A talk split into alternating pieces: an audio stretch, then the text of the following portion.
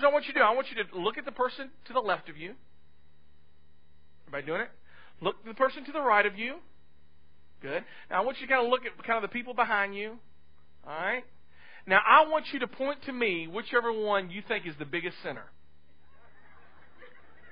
Go ahead. How come you are pointing at me? What's up with that? All right. We're going to be talking about sin today. Now, I'm going to just go ahead and say this uh, this sermon is not going to give you those warm, mushy feelings all over. In fact, a lot of churches really don't even talk about sin anymore because um, we really don't like to. It's, it's kind of a bummer, you know. Um, and nobody likes when you start calling sin sin.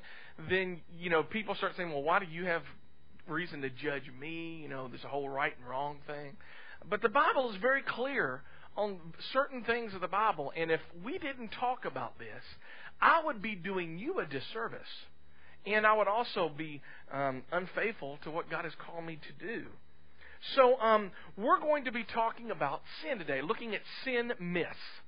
Because there's all kinds of things when it comes to sin that we've come up with different myths. Sin is no big deal.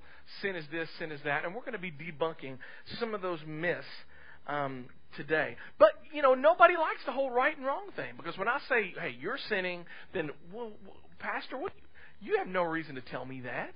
I mean, you're, you're no better than I am. And you know what? You're right. I am no better than you are. But when it comes to our spiritual life, we do some things. We don't judge. We don't call sin sin. But yet, in our physical realm, we don't do that stuff. Um, when how many of y'all drove to church? Okay, most of us. All right. Um, hopefully, you drove in a vehicle. Right. Um, when you drive on the road, there's certain rules that you got to obey by, right? And if you don't, what happens? Woo! I'm sorry. Can I please see your license and registration? Of course, I've never been pulled over. That's just what I hear they say. Is my nose growing? All right. Um, I mean, because there is a speed limit. All right, there are white lines on the side of the road so that you don't go too far over. There's a yellow line in the middle so that you stay on your side of the road. There's laws that we have to obey. There's a right and wrong. You can be a good driver or a bad driver. My wife will tell you I'm a bad driver. I get really become to be a bad driver when she tells me how to drive. All right? Um, amen. That's exactly right. Okay, what about football? All right, Auburn won yesterday. War Eagle. Christ is going to return. Right? They're not doing a good season so far. By the way, how did UT do? They didn't play. good for them, huh? That's the best they've done. Oh, hang on, hang on. I got to come over here. Come on now. All right, blow it up, baby. All right, it's exactly. I mean, when you go out on a field, there are hash marks. There is specific lines that if you go past this line, you are out of bounds. And what happens when you get out of bounds? You're out. Alrighty. I can tell you're a band geek too. Alright. Anyway, move on. Because I was a band geek. I never played football. Everybody says you should, you have the physique to play football. I have the physique to play a flute. I was not a flautist, but I was a trumpet player, and I like tooting my own horn. All right. So let's talk about what is sin. What is sin? Because there's specific rules in football, there's specific rules when you drive that if you do this, you're wrong. And the same is in your spiritual life, in your physical lives as well. Here's my definition definition definition of sin. Okay? And it's not a very theological one, but it's my definition. It's this it's anything that hurts the heart of God. Anything that hurts the heart of God. There's sins that you do and there are sins that you don't do.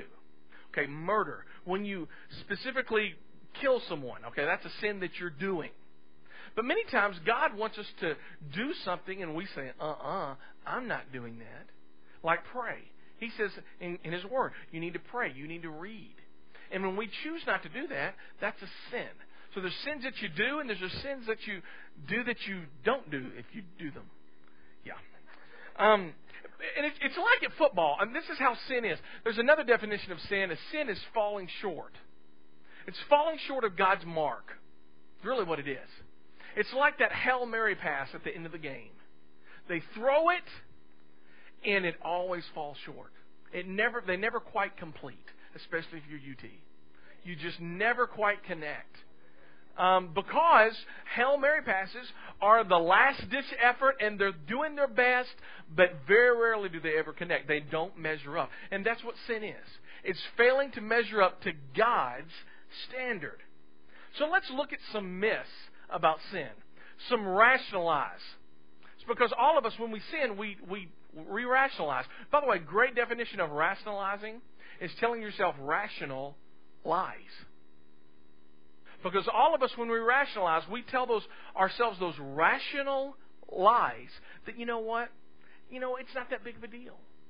God's going to forgive me anyway, right? So why don't I just go ahead and do it? And you know what? Nobody's going to find out. And all of these things that we're going to look at today. Let's look at the first myth. And here's the first myth is this.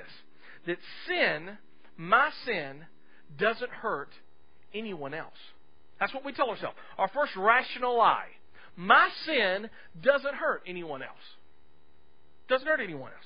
Even though we've talked about that sin hurts God, we can say, well, this little sin that I do, I'm not hurting anybody. Since I'm not hurting anybody, it's my business, so butt out, right? Let's let's look at some of those sins.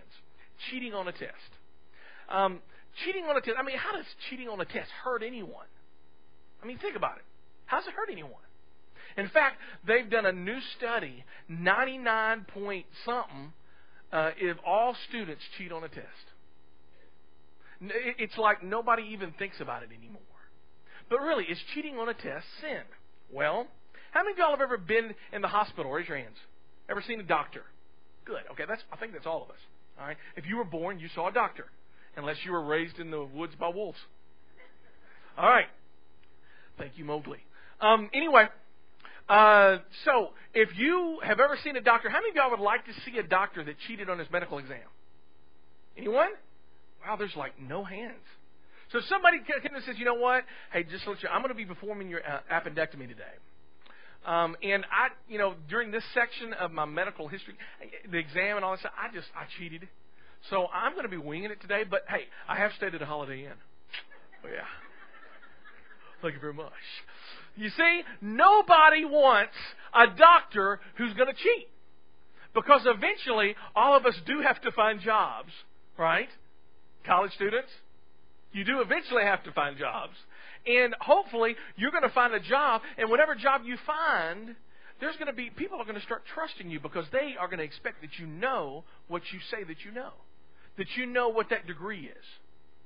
So, a test, cheating, it's a big deal. Proverbs 11:1 says this: "The Lord hates cheating, but He delights in honesty." Why does God hate cheating? Not because he's just trying to squelch your fun. He hates cheating because you're not being faithful in your responsibilities. Look at this next verse. This is Luke 16:10. And you're not being faithful in your responsibilities. Look at this. Unless you are faithful. Everybody say the word faithful. Faithful in what matters? Small matters. You won't be faithful in large ones. If you, what's that next word? Cheat. If you cheat even a little, Come on now. If you cheat even a little, you won't be honest with greater responsibilities. Man. You see, it does matter. It does matter.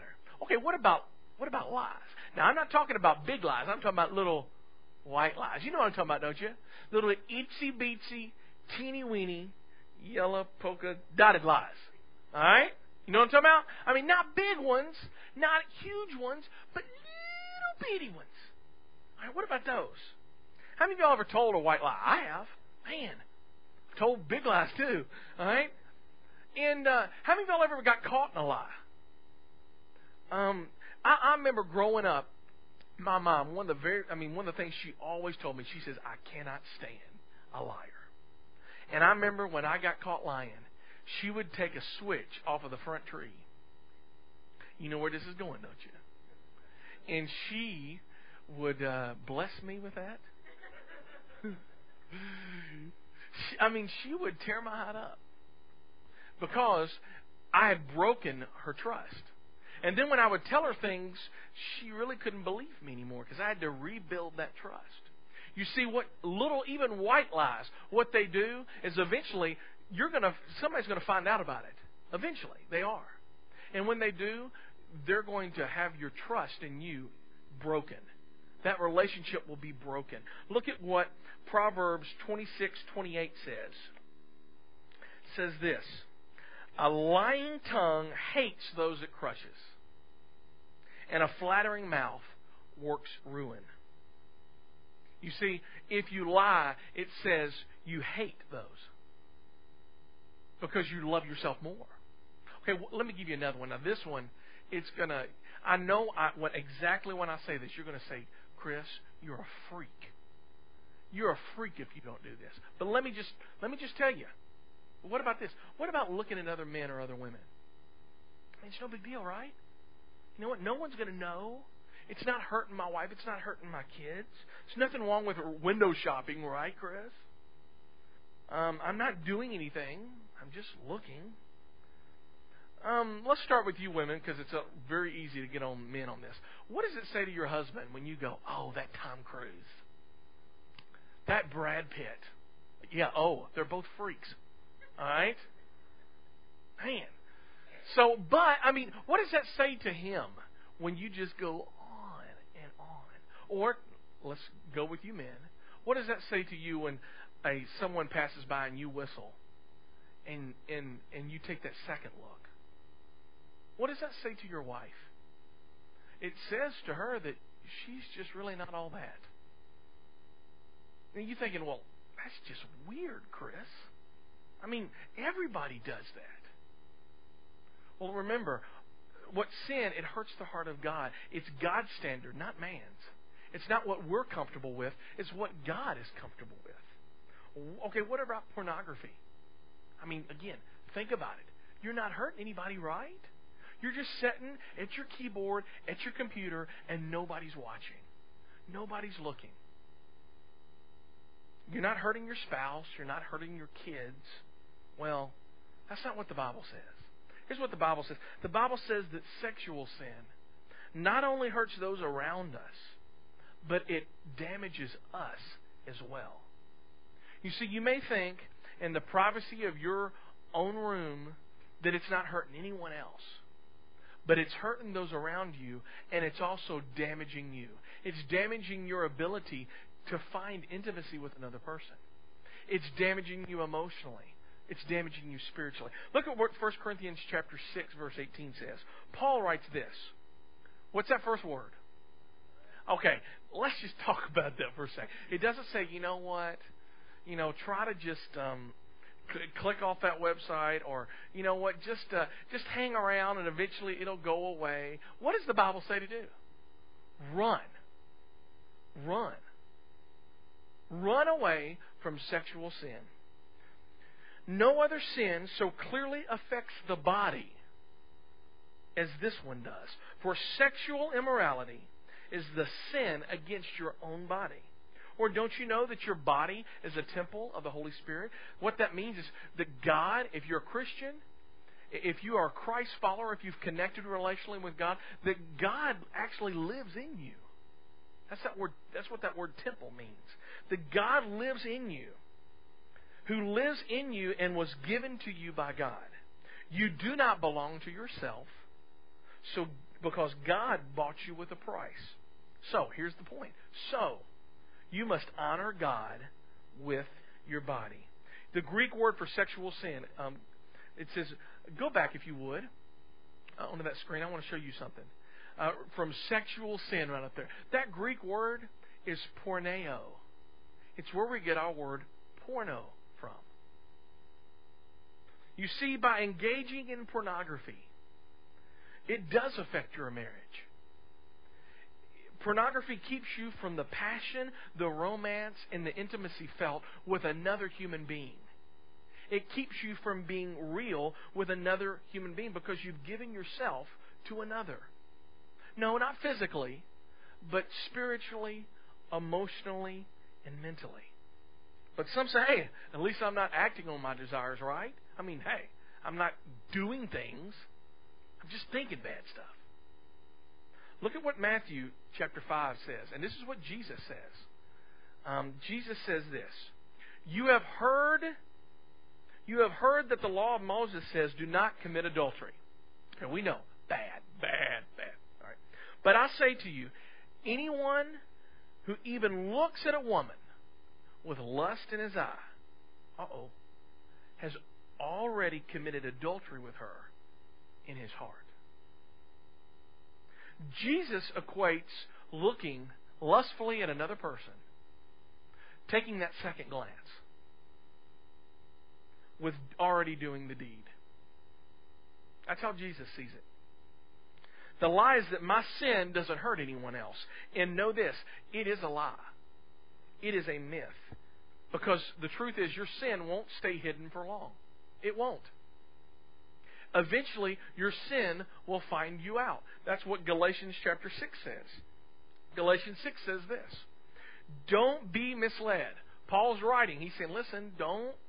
If you think that you can go down this road and not get hurt, you're being misled. You're being uh, driven down the primrose path. Don't be misled. Remember that you can't ignore God and get away with it. Let me just stop right there. You know, when we get into the passion of sin, whatever it is, whether it be uh, lust, whether it be lying, whether it be stealing, whether it be whatever, it's not that we say, I hate God by doing that, even though many times we, it's not that we say, you know what, I just, I want to do that. Here's what we think. It's really, there's a forgetfulness of God. When you get into that passion of that moment, it's not that you say, I'm abandoning all of my stuff, even though you are if you continue down that path. It's just that we forget. God who? What? I, that, that doesn't. What I'm getting ready to do has nothing to do with my spiritual life. I can just keep on going, doing what I want to do. We have this forgetfulness of God. Let me keep on reading. Remember that you can't ignore or forget God and get away with it. You will always, what is that word? Reap. You will reap what you sow. Those who live only to satisfy their own sinful desires, porneo, will harvest the consequences of what? Of fun in life, right? Woohoo! Yeah! Is that what it says? Harvest the, the consequences of decay and death. But those who live to please the Spirit will harvest everlasting life from the Spirit. Now, there's a principle found in this verse, and this is our big idea for today. Our big idea for today is this it is the law of the seed. Everybody say that. The law of the seed. Let's say it one more time. The law of the seed. And here's that principle, that law at work. That whatever seed you have in your hand, when you plant it, you're going to get more of the same of what you planted, and you're going to get more of it. All right? Now, so if I have an apple seed in my hand, and I plant it and put it in the ground, what's going to grow? Apple tree. If I have an orange seed in my hand, I put it in the ground, what's going to grow? Oranges. You're exactly right. If I have a watermelon seed and I put it in the ground, what's going to grow? Not oranges because I planted a watermelon seed. Not only that, if I plant that apple seed in the ground, I'm not going to get an orange tree. I'm going to get an apple tree. I'm going to get the same characteristic of what I put in the ground out of the ground. And not only that, give it time, I'm going to get thousands of more seeds. Because I'm going to get thousands of more apples. That is a good thing if you're planting good things. Here's the issue, though. What are you thinking about? What are you doing all during the day? Are you planting good seed or are you planting bad seed? Because the law of the seed will work on both the good or the bad. Let's let's go with the bad first. Because that's what most of us tend to think about. You know what? If I do if I lie and I lie and I lie and I lie and I lie, what am I going to be? I'm going to be a liar. And nobody will ever trust what I'm saying. My spouse won't trust. My children won't trust. My employer won't trust me. And I will lose my job because I am a liar, because I have been lying. That's the seed. Or what about this? Oh, take that second look. It's not a big deal. I'm not hurting anybody, right? But eventually, that second look. We talked about this a couple of weeks ago. Wherever your eyes are looking towards, where are you going to go to? You're going to go that direction. It's impossible to walk in a different direction that you're not, eventually, wherever your eyes are going towards, you're going to go there. It is natural. because you're planting that seed. Or what about this one? You know what? I'm going to be faithful to my spouse. I'm going to be faithful to my spouse, and I am going to treat her, I'm going to treat him with respect and honor and love like God tells me to in the Bible. You're planting a seed. You're planting a seed. And that seed will reap a beautiful marriage.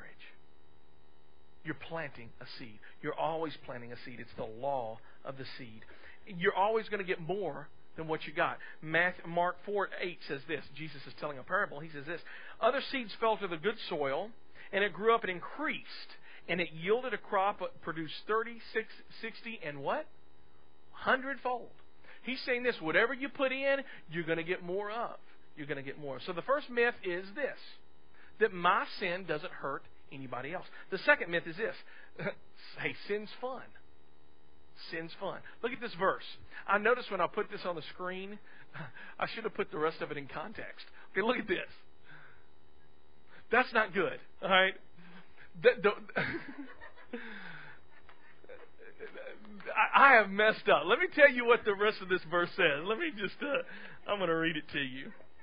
Because you're thinking, wow, the Bible says I need to go enjoy sin, right?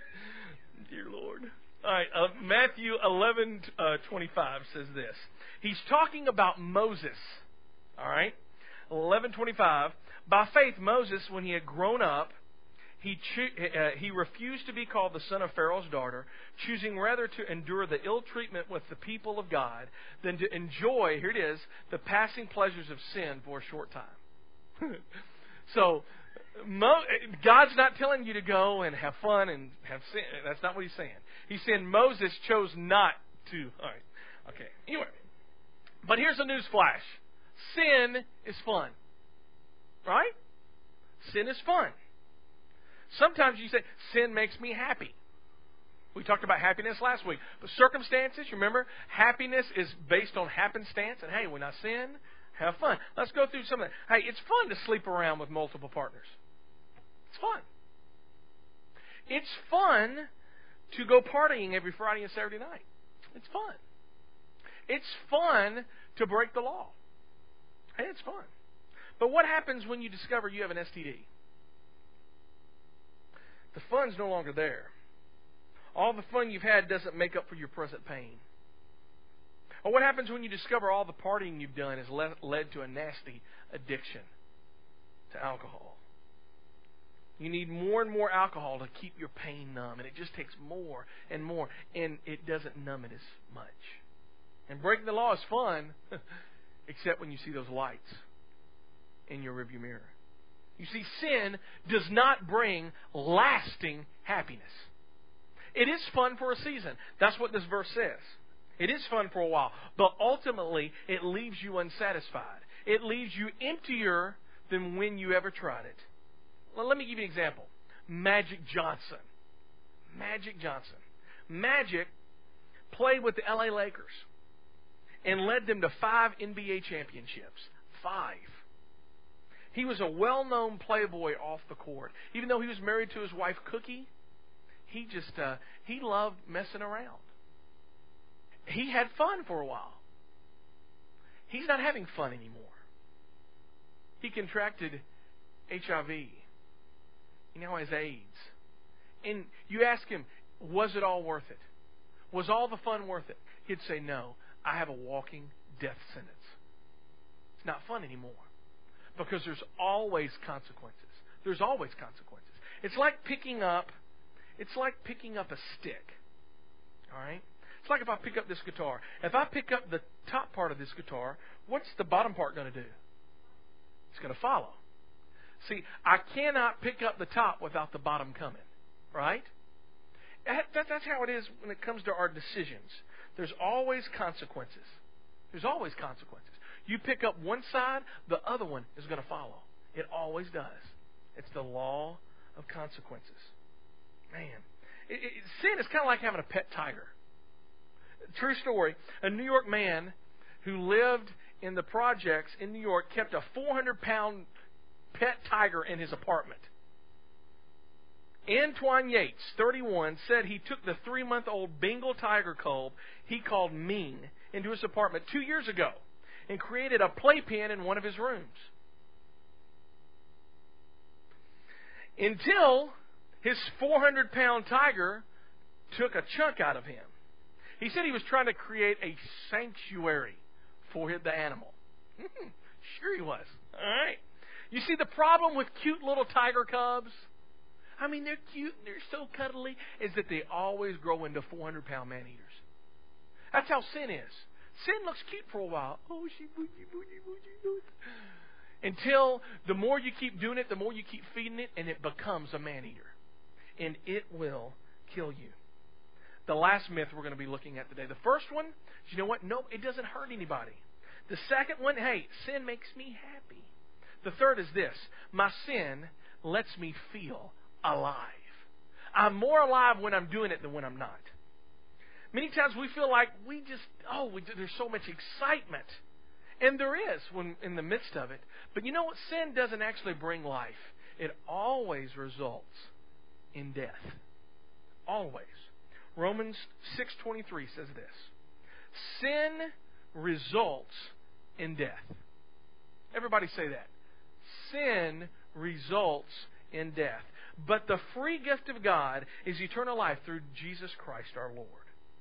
You see, when you sin, you receive death. And you're thinking, well, I've done this and I didn't immediately die.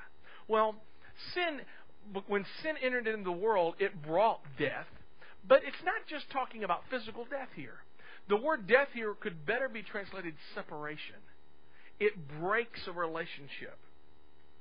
Talking about a separation of relationship. When we sin, it separates us from God. It kills our relationship with God. Here's a thought for you. Just think about this. There's not one sin that you could ever do that will lead you to life. Every sin results in death. Every one. And it doesn't matter how alive it makes you feel in the moment. When you're out of town on that business trip, gentlemen, and that opportunity arises, every sin leads to death. And it will it will cause a death in your relationship. Sin causes us to break relationship with God, break relationships with our spouse, with our family. It causes us to even break relationship with our friends. Sin always causes us to wander far away from home. Let me end with a true story. This is a true story, by the way. So many times preachers can tell stories, and you're like, yeah, right this was amazing the very first time I heard it. There was this uh, mom, single mom, living in a trailer park on the outskirts of Phoenix, Arizona. This probably happened 15, 16 years ago now. And um, she had a, a toddler, a three year old, um, in uh, asleep underneath an umbrella. And this trailer park was right on the outskirts of the desert. And uh, she was outside watching the little boy sleep. Her phone rang. She went inside to get it. She was not in there long at all. She comes back out, and her little boy is gone. He's nowhere to be found. She looks around and frantically starts looking. I mean, everywhere around the trailer and uh, to other people's yards, and and then she looks out into the desert and where's where's my boy? And she calls the police. She dials nine one one, and they start ushering a frantic search. It was late in the afternoon when all this happened, so they started setting up a perimeter, but that night came and they could not find the boy. And this mother was frantic. I mean, she didn't get an ounce of sleep. You wouldn't either. She wakes up the next day and the police continue to look. And they continue to look. They look all day. And that day comes into the afternoon. And that afternoon becomes night and they do not find this three year old little boy. And she is hysterical. And they don't know what to do. They're all they pretty much give, have given up hope. They start looking the third day. That morning they find the three year old boy almost five miles away from home. The little boy is alive. He endured 100 degree temperatures, has a little bit of a sunburn, endured the 50 and 60 degree nights. But the little boy is alive. And everybody's asking themselves the question how did this boy get almost five miles away from home? How? And the answer is this one little baby step at a time. One little step. Just one. One little step. And that's how sin is. Sin, we take those little small steps, little small steps, until when we look over our shoulder, our home is nowhere to be found. Our the place where we receive love is nowhere to be found. And we're lost. Sin will always take you farther than you want to go. Sin will keep you longer than you ever wanted to stay. And sin will cost you more than you can ever pay. And when you look back over your life, over your shoulder, you're going to see regrets. And you're always going to be thinking,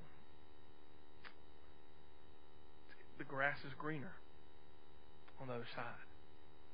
The grass is greener when you water it. Let's pray.